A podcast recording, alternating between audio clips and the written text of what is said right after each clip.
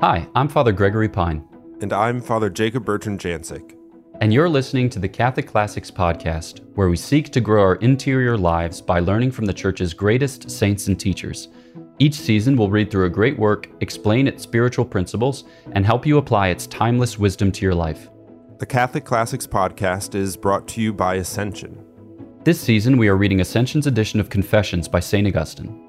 A few reminders before we get started. To download the reading plan for Confessions, visit ascensionpress.com slash Catholic Classics or text Confessions to 33777. Click follow or subscribe in your podcast app for daily notifications.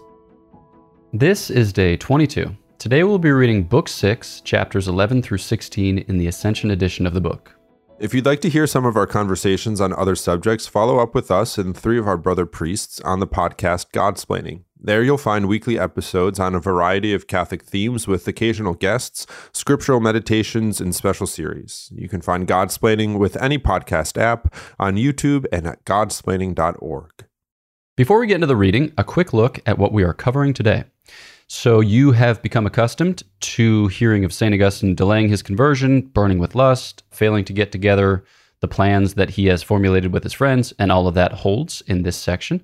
Uh, but you know, one thing that requires commentary, or you know, kind of one feature of this particular reading, which is especially strange, is that his mother has arranged a marriage for him, but we hear that his prospective wife is not yet of age; that she needs two years to be of age. And you're thinking like, oh, like maybe she's like 19. Nope, she's 10. Because in the Roman Empire, a woman had to be 12 in order to get married. And then you might think to yourself, that's horrifying, which I suppose is you know, it's probably a just assessment of the situation. Um, so I'm not defending the Roman practice, but you know, to kind of pepper in some historical details. Until recent times, it was common for women to marry young and to marry men who were much older. So this was due to you know a shorter lifespan among women, many of whom would die in childbirth, so high rate of mortality there.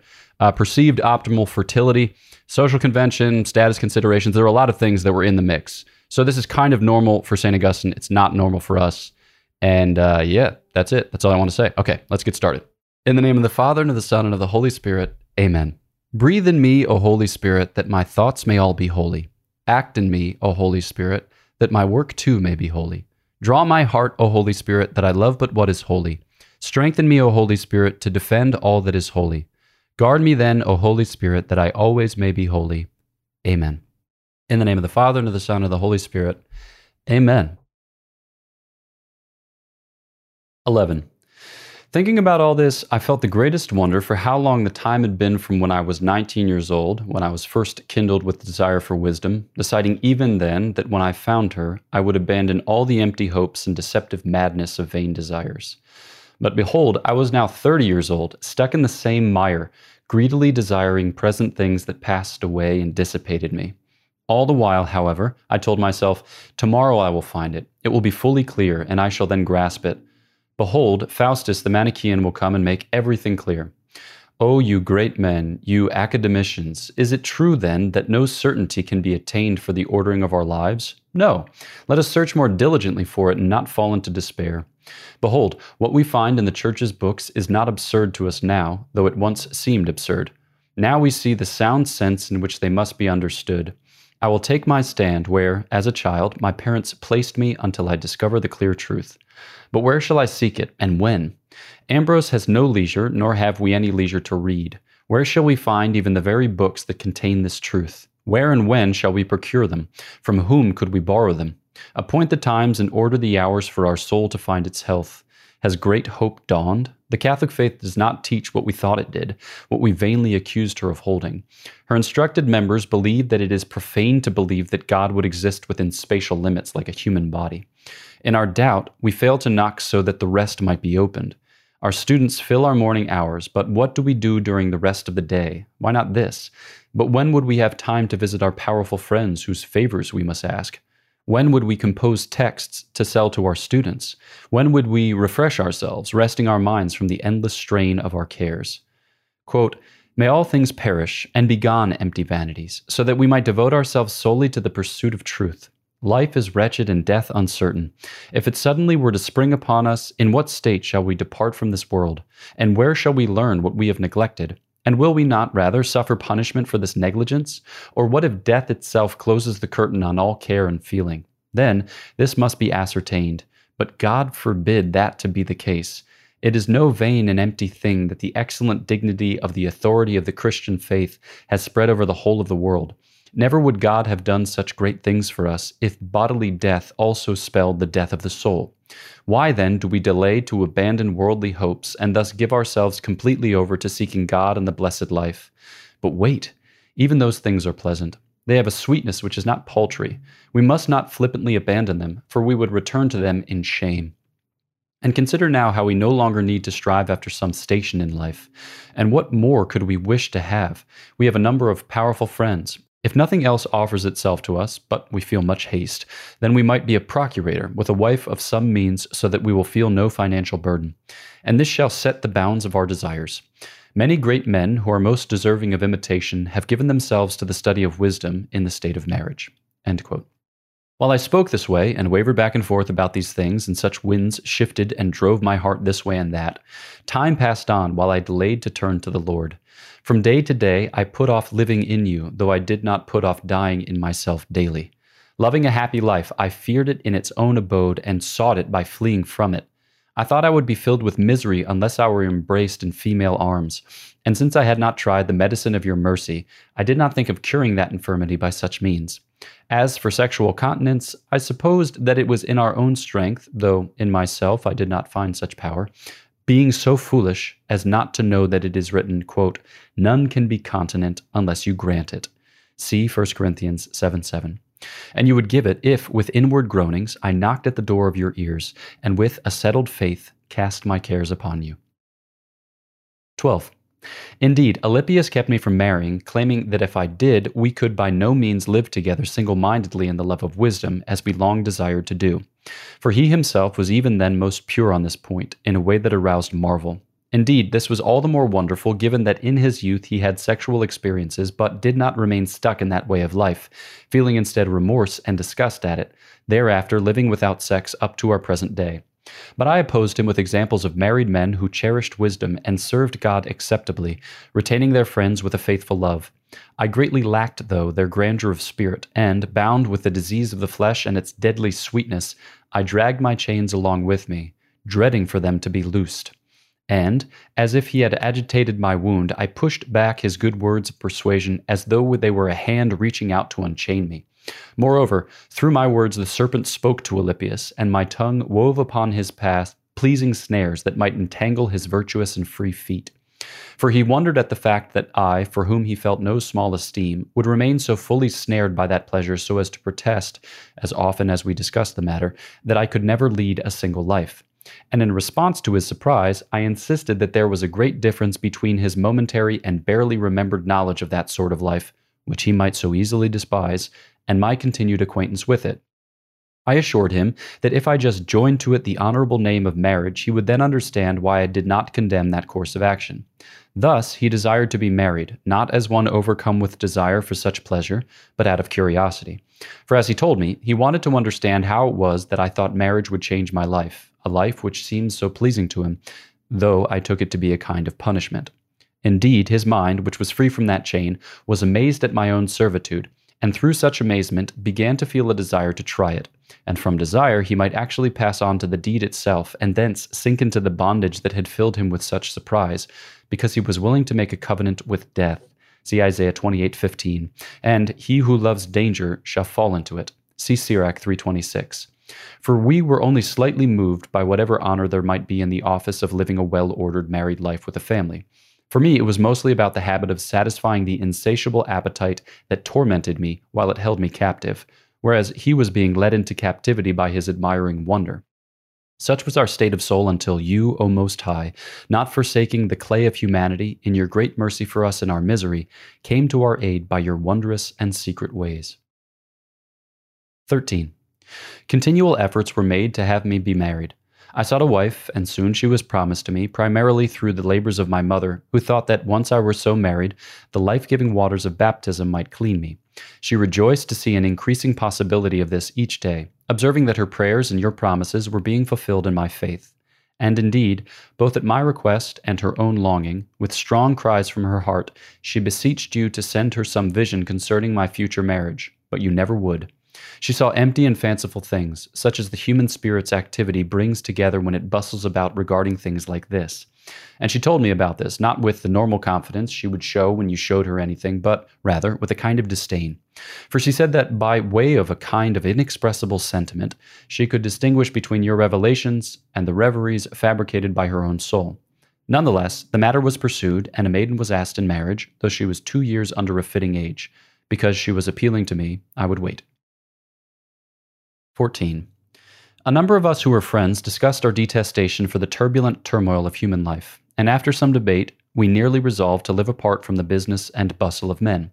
We would do this by bringing together what we each might procure, combining our means into a single household, so that through the truth of our friendship, nothing would be owned by anybody in particular, but rather would belong wholly to each of us, and all of it to all of us, just as it had come from all of us. We thought that this small society should be composed of ten people, some of whom were very rich, such as Romanianus, who was from the same city and a very familiar friend of mine from childhood. He had come to court because of the great agitations that his affairs had involved, and was very interested in this undertaking. And his voice held great sway in it, for his great wealth far exceeded what anyone else had. We also had settled that two annual officers, as it were, should provide everything that was necessary, with the others remaining undisturbed. However, when we began to consider whether our wives, whether future wives or ones to whom the prospective members were already married, would allow this, the entire plan, which was in the midst of being so well constructed, fell to pieces in our hands, was utterly dashed, and was cast aside. Thus, we sighed and groaned, and our steps trod upon the broad and beaten ways of the world. See Matthew 7:13. For our thoughts were many, but your counsel stands for eternity. See Psalm 33:11. And in this counsel you scoffed at ours, preparing your own ways, intending to give us food in due season, and to open your hand and fill our souls with blessing. See Psalm 145, verses 15 and 16. 15. Meanwhile, my sins multiplied, and my concubine was torn from my side as a hindrance to my marriage. But my heart, which clung to her, was torn, wounded, and bleeding. She returned to Africa, vowing to you that she would never know another man, leaving with me the son that I had by her. But how unhappy was I, who could not imitate the deeds of a woman, but was impatient about the two year delay during which I had to wait for the woman I sought in marriage, though not as though I was a lover of marriage, but rather was a slave to lust. Thus I procured another woman, though no wife, so that by remaining enslaved to my enduring custom, the disease of my soul might be maintained and carried on in its vigor, or even in a worse state, into the domain of marriage. Nor was the wound caused by the removal of the former thus cured. However, after inflammation and sharp pain, it decayed, and my pains became less keen, though more desperate. 16. Praise and glory be to you, fountain of mercies. My misery was increasing, and you were drawing near. Your right hand was continually ready to pluck me from the mire and to wash me thoroughly, though I did not know it. Nor did anything call me back from an even deeper gulf of carnal pleasures, except for the fear of death and of your judgment to come, which even amid all my vacillations never departed from my heart. And in my debates with Alypius and Nebridius on the nature of good and evil, I held that the philosopher Epicurus would have won the palm, in my opinion, if I not believed that after death the soul still remained alive, with places of reward and punishment according to what man deserved, something that Epicurus would not believe. And I asked, if we were immortal and were to live in perpetual bodily pleasure without fear of losing it, why would we not be happy, or what else would we seek? But I did not know that great misery was involved in the very fact that I was so submerged and blinded that I could not discern the light of excellence and beauty that must be embraced for its own sake, a light that the eye of flesh cannot see, though it is seen by the inner man. Nor did I, wretched that I was, consider the ultimate source of my ability to discuss such matters, foul though they were, with such pleasure with my friends. And even according to the notions of happiness I then held, I could not be happy without friends, even if I had endless bodily pleasures. And yet, I loved these friends for their own sakes, and felt that I was loved by them for my own. O crooked paths! Woe to my reckless soul that hoped, by forsaking you, Lord, to gain something better. Round and round did it turn, from front to back to both sides, yet on all sides it found only hard ground. But you alone are at rest. Behold, you are at hand and deliver us from our wretched wanderings, placing us upon your path and giving us comfort, saying, Run, I will carry you, yes, to the end. and there too I will carry you. All right, so as we referenced at the top of the episode, St. Augustine is experiencing some stagnation in the life of faith. Experiencing it makes it sound like it's something that's happening to him, when truth be told, it's probably something that he is doing. Uh, stagnation is something we're all familiar with it at some level. And often it's like, Lord, I'll do anything that you want me to do. Just give indication or tell me what it is. Uh, but that's usually an opportunity for us to reflect on what's keeping us from Him or what obstacles we're posing to growth in the life of faith or to intimacy and prayer. And in St. Augustine's case, as we have come to learn in reading the past few books, the big problem is lust. And he, he asks himself, like, when am I going to find time to think through these issues, to dedicate myself more fully to the pursuit of truth? He's like, I got to compose these texts so I can sell them to my students. I got to visit my influential friends so they can work towards my social advancement. And it's like, no, you know, like it's time to convert. It's always time to convert. And there's no good reason for which conversion should be delayed. So, Father Jacob Bertrand, uh, where do we look when in our own lives we have these obstacles or these hindrances to confront so that we can be more urgent about our own conversion? Yeah, I like to insist on the fact that the Christian life is is simple. Um, what Christ demands of us is not it's not like a complicated equation that we need to sit down and work out and solve. You know, you read one of the gospels and it's kind of like, oh, this is what it means to be a Christian and a disciple of Christ.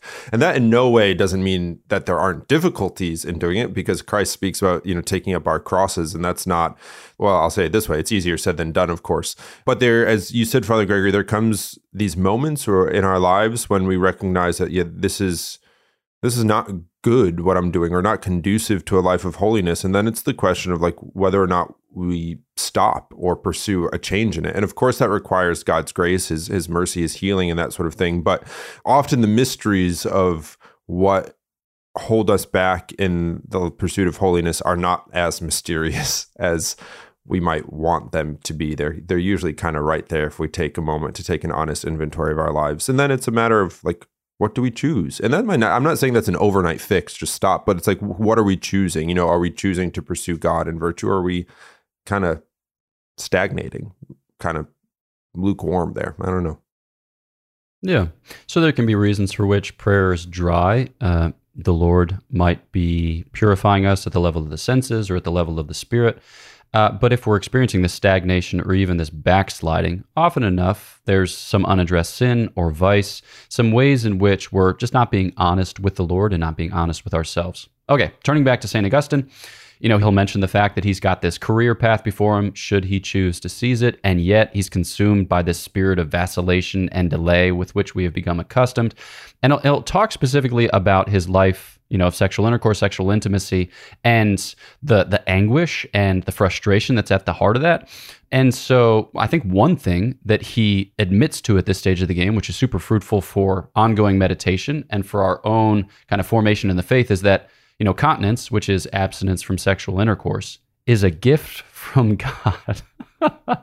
He's like, you know, if you think that it's just a matter of your effort, you are bound to fail. And it's in part for this reason that St. Augustine is, you know, kind of presented to us as the doctor of grace, because he's wholly convinced that grace is necessary for us to overcome obstacles in our life, to move deeper into, you know, the life of faith.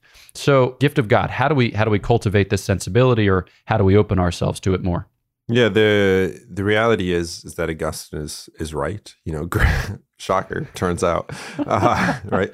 That the pursuit of virtue, whether that has to do with you know chastity or continence, or whether that has to do with anything, of course, it involves our effort, our our working towards that. We're not we're not sort of quietists or that where we just sit and and you know expect things to happen in our lives uh, as we've talked about in earlier episodes we build habits but God offers us the grace to do the good, and we only do the good with God's grace. So for us, it's a matter of asking for that, you know, of cooperating with God's providence, of asking for the graces that we need in our lives to overcome the vices or the bad habits that we formed, and then cooperating with those. So when we talk about it as a gift from God, we don't want to think about it as if God just hands us chastity you know, without our being present, because God also doesn't violate or vitiate our humanity, our ability to choose and to be free in this. And He wants us to participate in it. But we have to recognize that it's our Lord who draws us into goodness. So, you know, praying for that, uh, setting up a life for chastity in this case or whatever virtue we're pursuing yeah praying in temptation praying outside of temptation trusting that god's at work that's a big part of all of all of this really it is indeed yeah, it's like when in the sacrament of confession, an individual might confess some sexual like sin or some sort of impurity. It's not like, okay, what you need is a technique or what you need is a life hack or what you need is a more efficient way of approaching the situation. It's like, no, what we all need is God at the end of the day. And it's only by this life of prayer that we can crowd out of our hearts the things which currently occupy the real estate. Because if we try to pluck out all of those sins individually, we will be exhausted and we will capitulate. But if we invest in that relationship with God, then it's just going to begin to take up the, the soil of our heart, and there just won't be room in the garden bed for other things to grow, uh, or at least they won't have nearly as many nutrients. All right, cheers to mixed metaphors. Uh, that's my gift to you today. All right, uh, so in this particular passage, we hear then about Alypius. This is a strange meditation on the on the sacrament of marriage or on marriage in general. So Alypius is convinced, you know, as to the efficacy of the celibate state. He had had some, you know, kind of touches with sexual impurity or with sexual experimentation in his youth, but he's able to set them aside. St. Augustine hears that. He's like, how in the world? That is just utterly beyond me.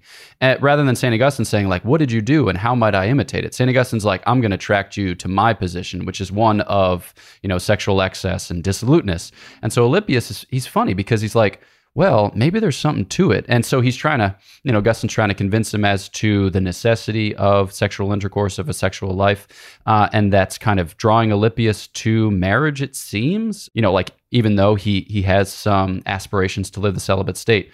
Uh, so yeah, just kind of bizarre fell causality rather than the elevating causality of the witness of the saints. But here, I think it, it helps us to bring to you know it helps us to bear in mind the real efficacy of the sacrament of matrimony because you know it's common in this time to talk about matrimony as as cooling concupiscence like it makes it easier for us to deal with the very intense very vehement sexual desires which you know human beings feel but like we we have a better appreciation now uh, that it's not just for that. Obviously, it's also for a life of sanctity, so that a man might sanctify a woman by his consent, a woman might sanctify a man by her consent, and they sanctify the lives of their children by their consent. So yeah, it's it's easy to judge it from a vantage of doctrinal clarification and the church's tradition. But I think that's that's helpful to bring that into the conversation as well. But Father Jacob Bertrand, you wrote about this theme uh, when we were at the House of Studies together too, so you have lots of well formulated thoughts about chastity. Your thoughts on this? Yeah, I guess I have thoughts. That's true. Good question. Uh, yeah, the the reality is that often we think that sort of becoming chaste or living a chaste life of just is just kind of white knuckling through and against temptations and those things that would lure us away from chastity. But truth be told, there's an integration to our humanity that involves like the perfection of our desire to love and that includes our bodies. You know, we love we're we're creatures that are body and soul, and we love body and soul. And it is the case that the Lord desires to perfect those what we call typically the lower parts of our our desires, you know, as opposed to our reason, um, our desires for physical intimacy, and we see this alive in this interplay between Augustine and Alypius, and sort of Augustine's incredulity at the thought that this could happen, you know, but he learns obviously through later that living a chaste life is possible, and that the sacrament of marriage is also the sort of niche for our for human sexuality when it's expressed body and soul to be given one to the other. So yeah, there's there's a real beauty in recognizing that growth in virtue here is not just about white knuckling and suffering through temptation, but like a flourishing of human love, and that's that's what the Lord's after in our lives with respect to chastity and lust and these sort of things. He is indeed. So here, you know, you heard in the reading section that the concubine, his concubine of many years, has been sent back to Africa, or she decided to go back to Africa when she was informed that she would no longer be living with St. Augustine at St. Monica's provocation. But, you know, like St. Monica has procured a wife for St. Augustine, but he has to wait for a couple of years. And so what does he do? He just identifies a new concubine. So you see here the pattern of sin and kind of its hopelessness, its despair, this perpetual return to the same because we can't imagine a life beyond it. And it's interesting, like the vagueness of his approach to life or the irresoluteness of his approach to life is actually reflected in Monica's attempts to to envision it for him. So we know that she has dreams and sometimes those dreams give indication as to St. Augustine's future, but she just she can't dream or she can't envision him married. Um, she she's kind of projecting it. She's hoping that it might come to pass, but it doesn't seem to be blessed by the Lord because there's something else. And right as she's saying that, Saint Augustine's describing his desire to have this common life, and you know he and his friends get together. The one has a lot of money. They're like, oh yeah, let's go forward with this. But then they're like, but what about the wives? And they're like, ah, I just don't know if we can do it with the wives. Whether the wife is presently present or whether she is futurely present. It's just, it's too difficult to sort out. And yet he knows that God is drawing nearer and that this desire for community, for a kind of monastic life is important to him. So, yeah, Father Jacob Bertrand, final thoughts on this passage before we pass to book seven.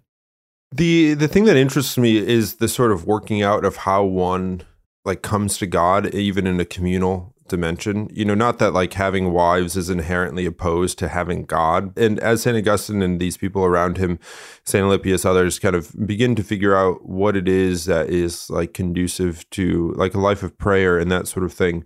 I guess from a historical perspective, because religious life isn't really a thing at this point in history. So there's not really a way by which or a pattern for St. Augustine to follow. So yeah, the thoughts of like needing friendship and needing companionship in the way on the way to God is is evident, but the sort of working out of okay, what does that look like when like the rubber hits the road is also kind of an interesting thing for us. And that's not to say that those who are married can't come to God. That's not obviously that's not true. There are many many holy married people, but just historically looking at like they're figuring this out is kind of a, a neat moment in time.